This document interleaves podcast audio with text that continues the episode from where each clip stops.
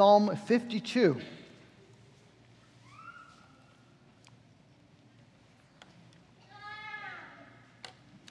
This is a psalm about faith uh, in the face of great evil.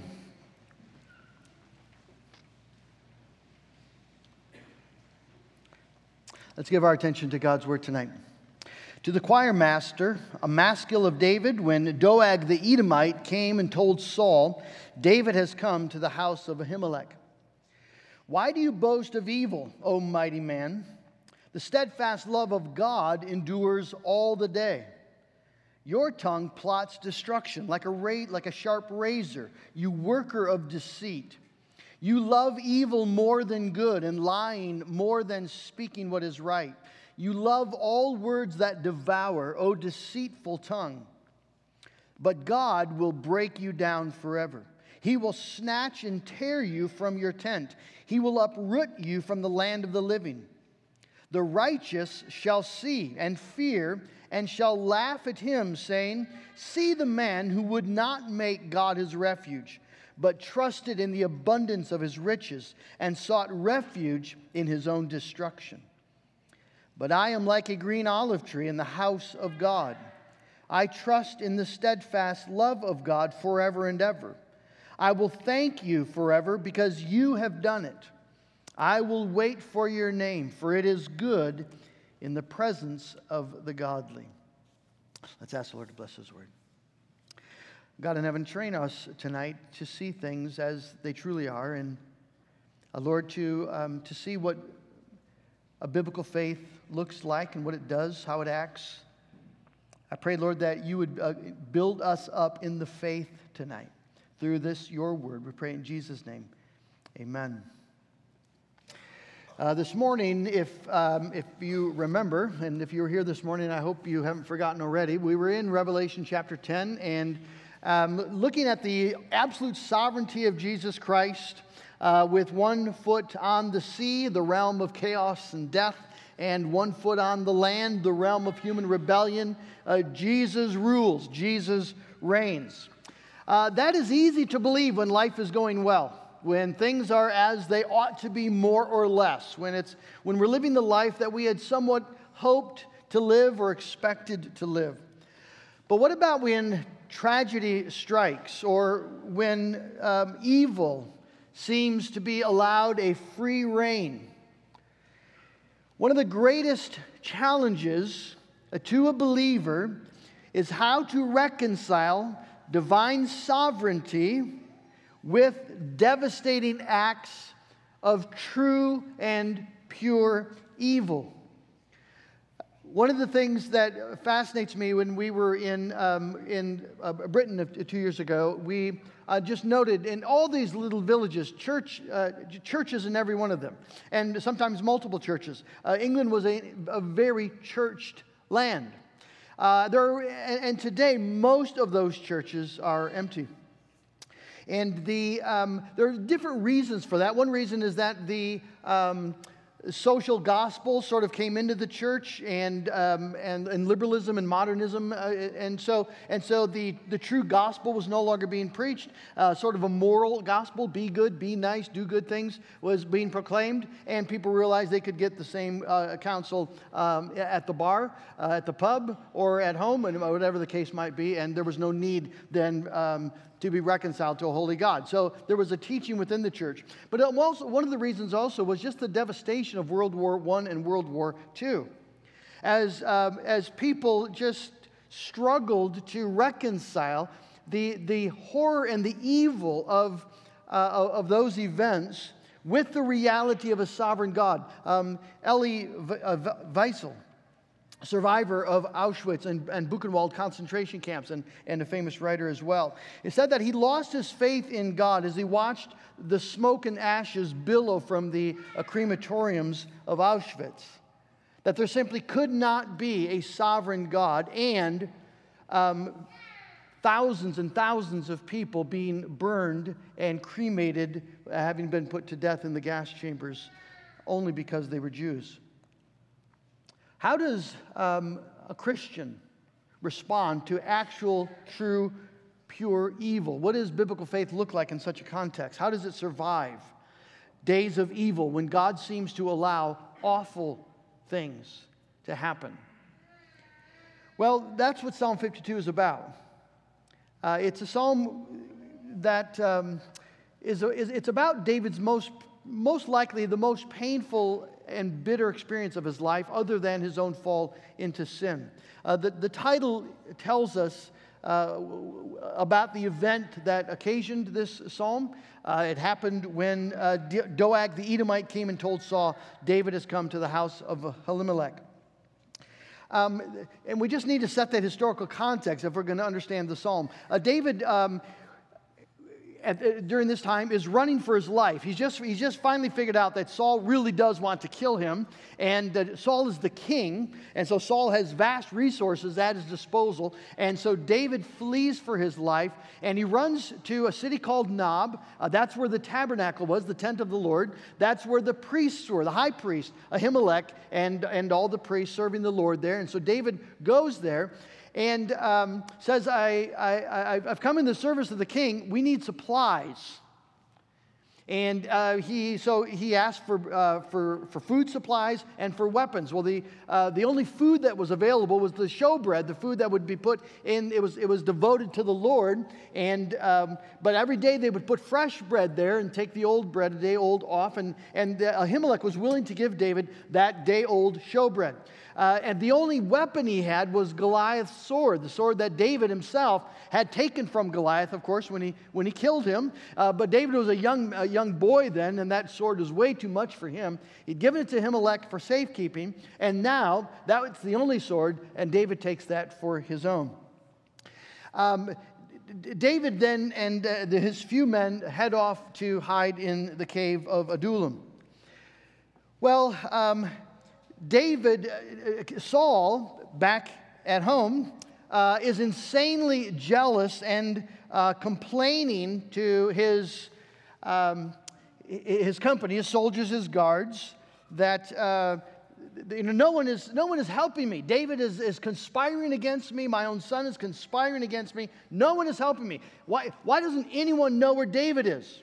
Well, there was a man uh, at Nob who had happened to see what uh, David come to Ahimelech. He saw what David, uh, what Ahimelech had done for David. This man's name is Doeg, the Edomite. And uh, Doeg was the, the, chief herdsman of Saul. Uh, so he was, it's a middling, sort of bureaucratic position. You're the head shepherd. Shepherds are not a big deal. They're sort of despised. It's not, it's not much of a position. Doeg is an ambitious man. He's a man with dreams. Uh, he wants more. He wants wealth. He wants position. He wants status. And when Doeg sees David uh, come to Ahimelech, Doeg knows that he has a valuable piece of information. And, uh, and if he uses this right, plays it right, it will benefit him greatly. Well, when Saul is in, in his paranoid rage, uh, because no one is, uh, has any information, Doeg steps forward and says, Well, I actually do know where uh, David was. Uh, he was at Nob, and, and uh, Ahimelech, the high priest, gave him bread, gave him the sword, inquired of the Lord for him there. That's, that's what's been going on. And, and if you're in 1 Samuel 22, I'd just like to finish reading the rest of that story because it, it does provide a critical context. So let's look at 1 Samuel 22 and begin at verse 11. 1 Samuel 22, beginning at verse 11.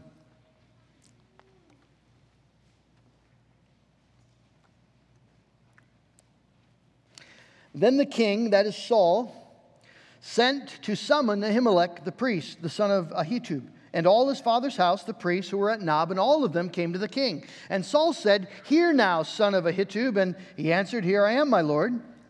And Saul said to him, Why have you conspired against me, you and the son of Jesse, in that you have given him bread and a sword and have, inquired of God for him, so that he has risen against me to lie in wait as at this day?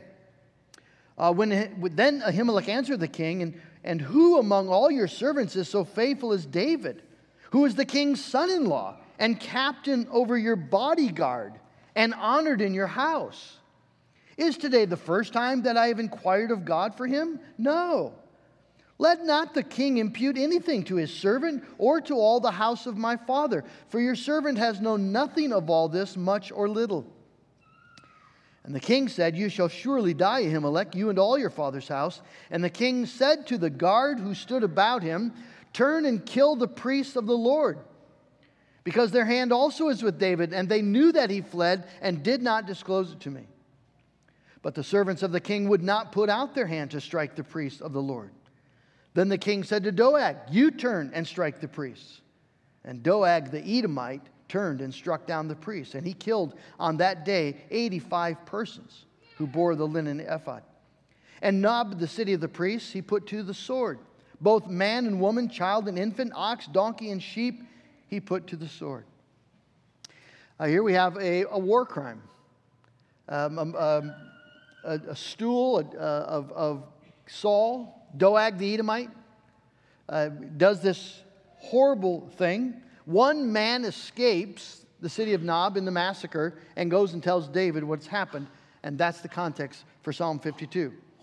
Uh, it's written uh, as a man of faith in the face of an incredible evil act. Um, and, uh, and so we're just going to follow the, the path that David walks uh, as he holds to his faith, trusts in God, and, and, uh, and see the difference that will make. Uh, he begins, first, we're going to look at this evil man. Uh, why do you boast of evil, O mighty man? Uh, the, the, the first line is dripping with scorn and scar- sarcasm. Uh, a mighty man is a military term. It's, it's, uh, it's used for men who've displayed extraordinary valor and honor and bravery, bravery in the field of battle. Uh, it's like our Medal of Honor uh, the, the highest military um, reward, award given to men who've done just that. These men who've shown extraordinary acts of, of honor and bravery in the battlefield. Uh, David had 30 such men. Uh, one of them, the, the chief of them, had uh, killed 800 enemy soldiers with his own spear. Uh, another single handedly held a piece of land against a, a whole attacking battalion, and uh, his fingers at the end of it had to be pried from the sword. Uh, they were frozen to the sword. And if you read, you can read these about these men in 2 Samuel 23. And you'll read of each one, you'll read about their great act, and, and then it'll say, The Lord worked a great victory through so and so. Specifically, letting us know that these men are God's warriors uh, engaged in God's cause, and, and, um, and, and, and so these are mighty men of God. Well, in dramatic contrast is the pitiful abomination uh, called the Edomite. In David's mind, uh, you, could not have, you could not be a lower form of a human being than Doeg the Edomite who had, uh, who had performed his, his valor, had proven his valor by murdering 85 unarmed and innocent priests of God. And then had turned and gone to Nob to, and to murder all of their, their families, their wives, their children, their infants. That's Doeg, oh mighty man. It is dripping with scorn. But the question is why do you boast of evil?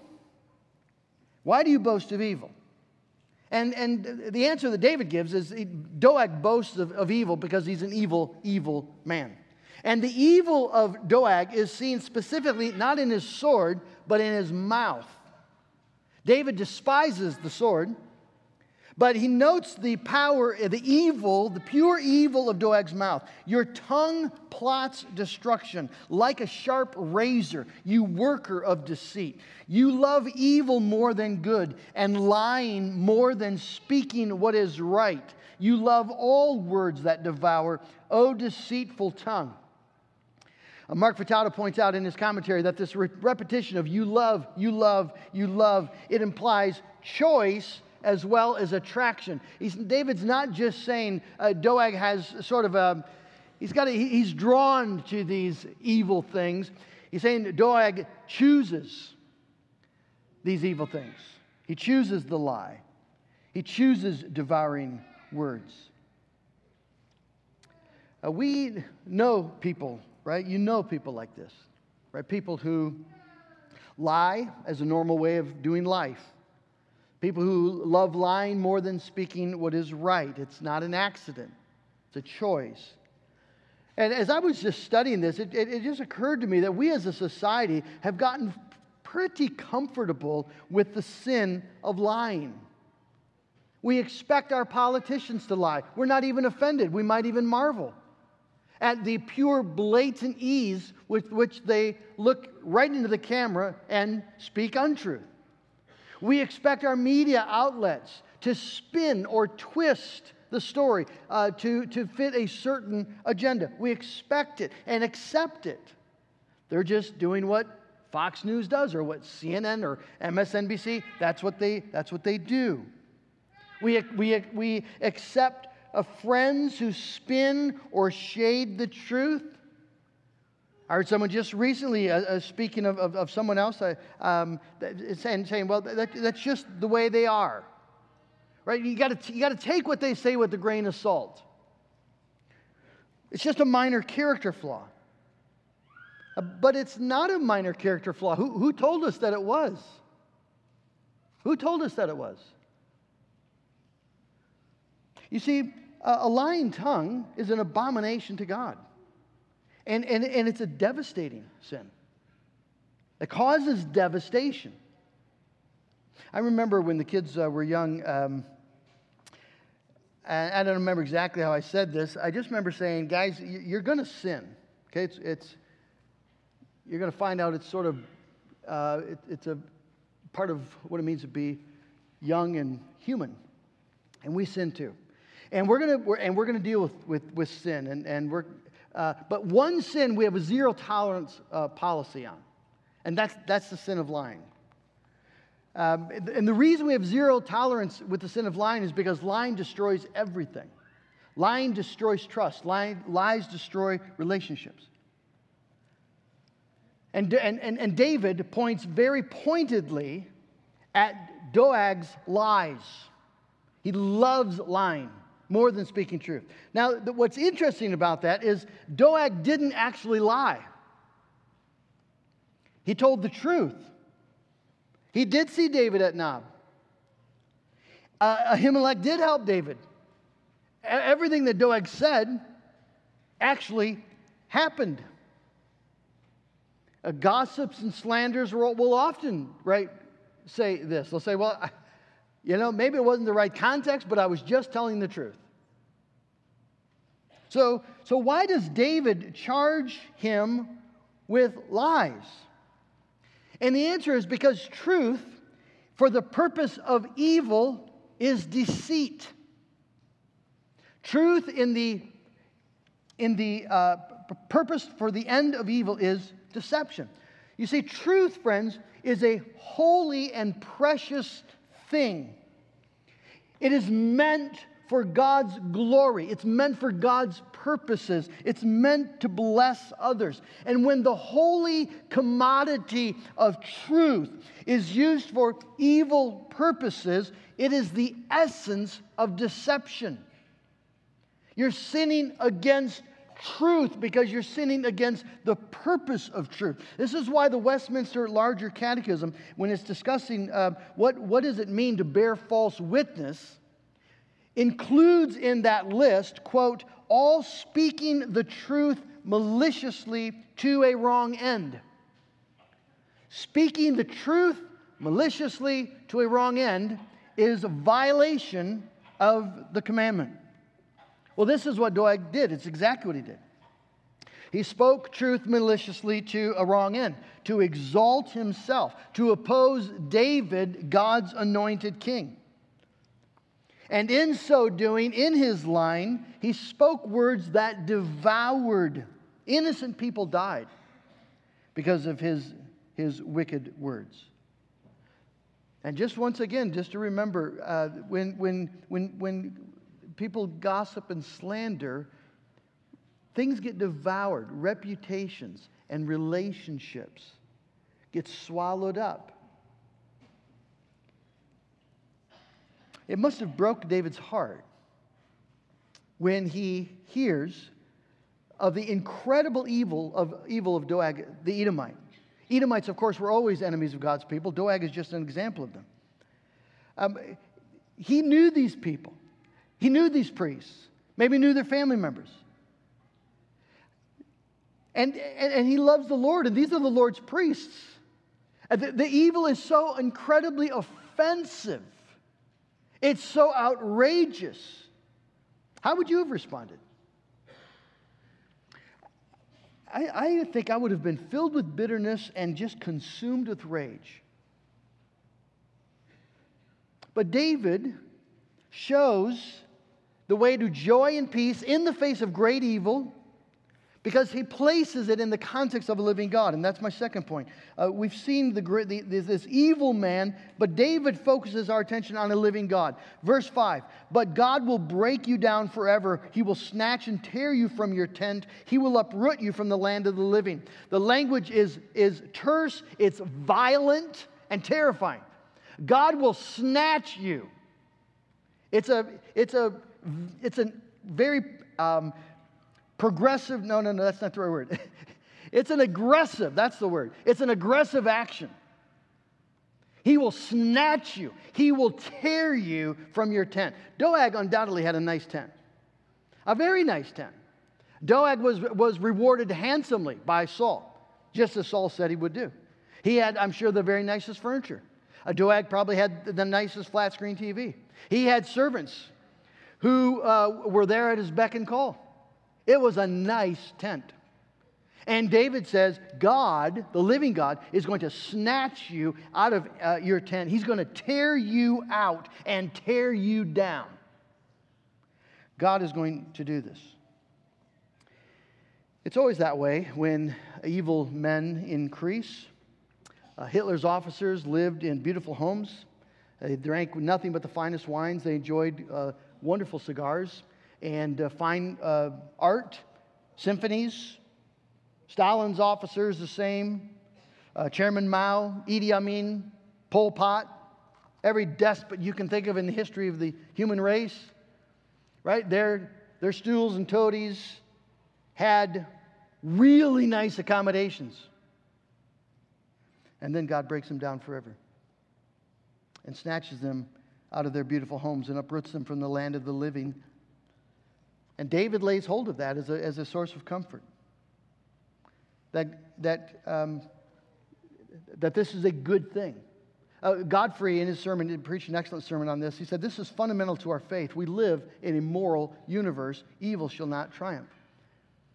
And the righteous in that moral universe, knowing this living God, laugh. The righteous, verse 6, shall see and fear and shall laugh at him. Now, that might not strike you as an appropriate response. Um, this is not the laughing of superiority, it's not the laughing of pride.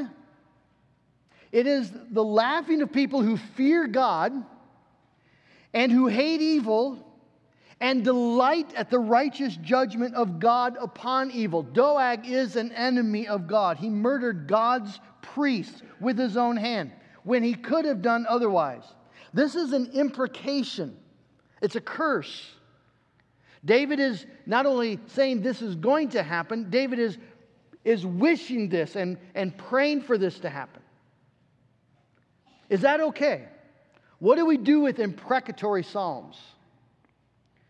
Well, uh, uh, Godfrey makes a great point that throughout the Psalter and, and, and in Scripture as a whole, the context of, impreca- uh, of imprecations, the context of, of divine curse, is either explicitly or implicitly always following a call to repentance.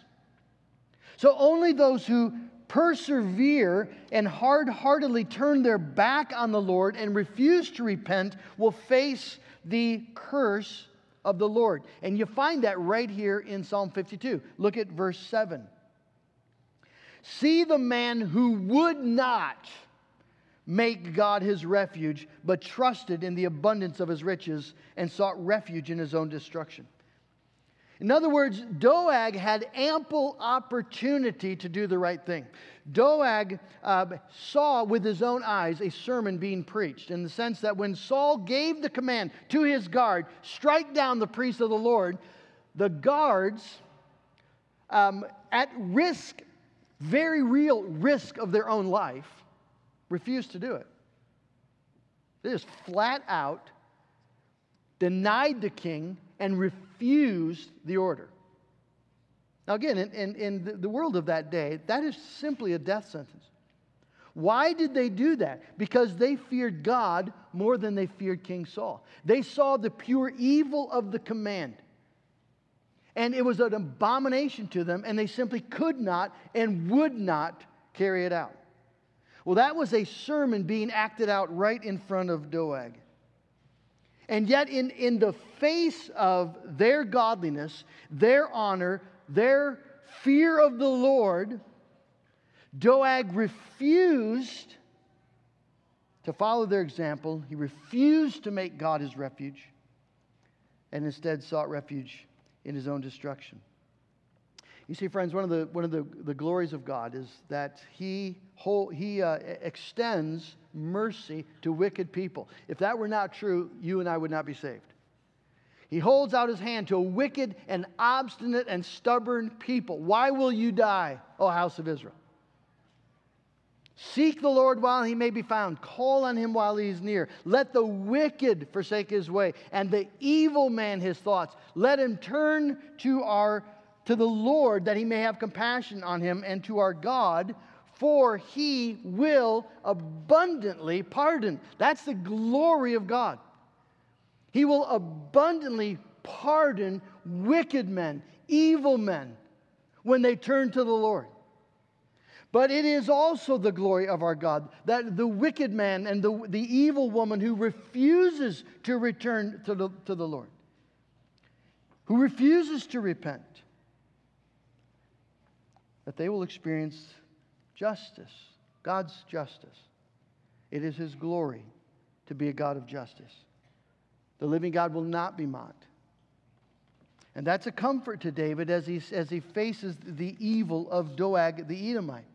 But David isn't done. He's, he's, he's, he's pointed out Doeg's great sin, he's, uh, he's, he's pointed out what God is going to do, and righteously and justly so. And then David points out what he will do. Uh, this is the believer's motto here in the last two verses. What is true, first of all, of, of our status as those who belong to God? I am like a green olive tree in the house of God. Doeg is, is, is the, uh, the, the man with great riches who boasted in his riches and trusted in them and is going to be snatched out and torn up and torn down. But I, but I am like a green olive tree in the house of God. A green olive tree is a living olive tree. It's full of life. It, has the sap of life within it, God's life within it. And it, and it dwells here in the house of God. It is near to God. It's blessed by God. It has acceptance with God, intimacy with God. You realize that, that these are the two options. We are either, you see, outside in tents that will soon be destroyed, or we are inside in the temple of God that will never be destroyed. This but eyes is, is, makes all the difference in the world.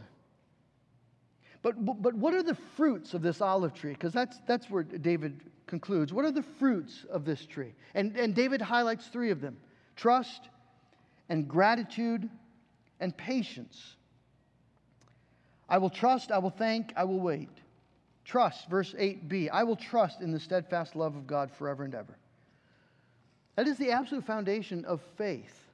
I will trust in the steadfast love of God forever and ever. Notice David began his psalm this way. When he launched into, Why do you boast, O mighty man? The next line is, The steadfast love of God endures all the day. David is reminding himself and speaking that truth into the evil act.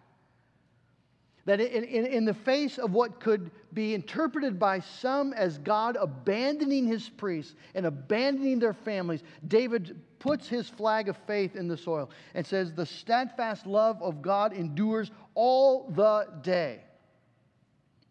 It never, it never is relinquished, never dims, never flickers. And that great truth of the steadfast love of God, that reality lies behind and beneath Doeg's crimes. David doesn't know why God allowed this to happen. He doesn't ask, but he casts himself on the steadfast love of God because it never changes. Tessa Thompson, wife of um, a member here and wife of uh, Nick, our intern, She's written a new book that's uh, scheduled to come out sometime later this year. It's called Laughing at the Days to Come. The title is taken from uh, Proverbs 31, where, if you remember, it talks about the godly woman. And, and one of the things that's true of this woman is that she fears, the woman who fears the Lord, it says, laughs at the days to come. Laughs at the days to come. And Tessa writes this as one commentator puts it, this woman has chosen her fears well. She does not fear the future, but she has appropriately set her fear upon the living God. Rather than living her life with a fearful prospect of what may, uh, what may be tomorrow, next week, five years from now, she's chosen to live a life that reflects what is, namely the present abiding reality of God. She knows that the circumstances of this life are constantly subject to change. Some may get worse, some may also get better. However, her unwavering hope is in a God who does not change, who does not get better or worse. The steadfast love of God endures all the day. And friends, I, there is no progress beyond that in the Christian faith. In other words, everything is built on that. If you're not convinced that there is love that follows you all the days of your life, uh, you're not going to be able to step out and move forward in confidence and patience and peace. It, Paul says, The life I live in the flesh, I live by faith in the Son of God who loved me. It is a conviction of the love of God, the steadfast love of God, the love of God that will not let me go that is the foundation for every other fruit of faith in the Christian life. And the reason, friends, we can have that, that love and, and, and claim it and know it is because it has a name. Its name is Jesus. The steadfast love of God is manifested. This is how God has shown his love. He sent his Son to be a propitiation for our sins. God showed his love, Romans 5 8, for us in this while we were sinners, Christ died for us. And that is the theme of the whole scripture, and, sp- and, particularly the New Testament, as Jesus now has been revealed. That this is a manifestation of the steadfast love of God that endures all the day. That no matter what circumstance you face, the love of God stands. And the love of God rules, the love of God orders. It will not let you go. And that, you see, produces gratitude. Then we can say with David, I will thank you forever because you have done it. God has done this salvation. We didn't do it. God gave us Christ and gave us to Christ. We didn't do it. God gave us faith. We didn't give ourselves faith. God has allowed us to see the truth about our need and, and about God's provision, and God has kept us in the faith. How many times haven't you tried to throw your faith away? Either by engaging in, in knowingly sinning against God, either by just ignoring the things of God, by not, by not uh, giving yourself to the means of grace. How many times haven't you tried to throw your faith away? But God doesn't let you go. The steadfast love of the Lord is all the day, and He brings you back. And we, we simply say, Thank you. Thank you. You have done it. And that produces patience. I will wait then for your name, for it is good in the presence of the godly. Not only will David wait for his name, he will wait with, for, for, on the name of the Lord in the presence of God's congregation. That we don't do this alone. Troubles are real, but troubles are not ultimate, and they're not lasting. Uh, Godfrey uh, uh just said um, memorably, uh, David will not be forever in the cave of Adullam. Jesus uh, will not be forever in the cave, in, in the grave. God's people will not be forever in trouble and sorrow. Redemption actually is, friends, drawing nigh. It really is. It's closer than we know. And so, when the evil of this world, which is real, it's real and it's painful, and when it seems overwhelming, and circumstances challenge your faith in a sovereign God, remember Psalm 52. Remember Doeg the Edomite.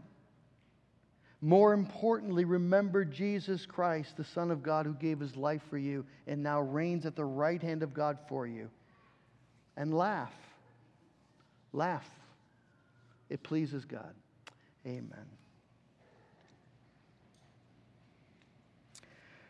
Well, God in heaven, thank you for Psalm 52. I thank you, Lord, for the ability to believe in the face of great evil. And Lord, we live in a world where there is great evil, where wicked men and women devour and destroy. And Lord God, we confess that left to ourselves, we would uh, we quickly commit evil acts. And we need, oh God, uh, your forgiveness and your help. We thank you, oh God, that you've given us the fullness of your steadfast love in Jesus Christ. You've given Christ to sinners like us. And, and because you've given a Christ to us, we can have absolute confidence that you will graciously give us with him all things. That, uh, Lord, nothing can separate us from your love. And Lord, I, I pray that our conviction concerning your love would be the, the keel um, that keeps our ship steady, would be the anchor for our soul.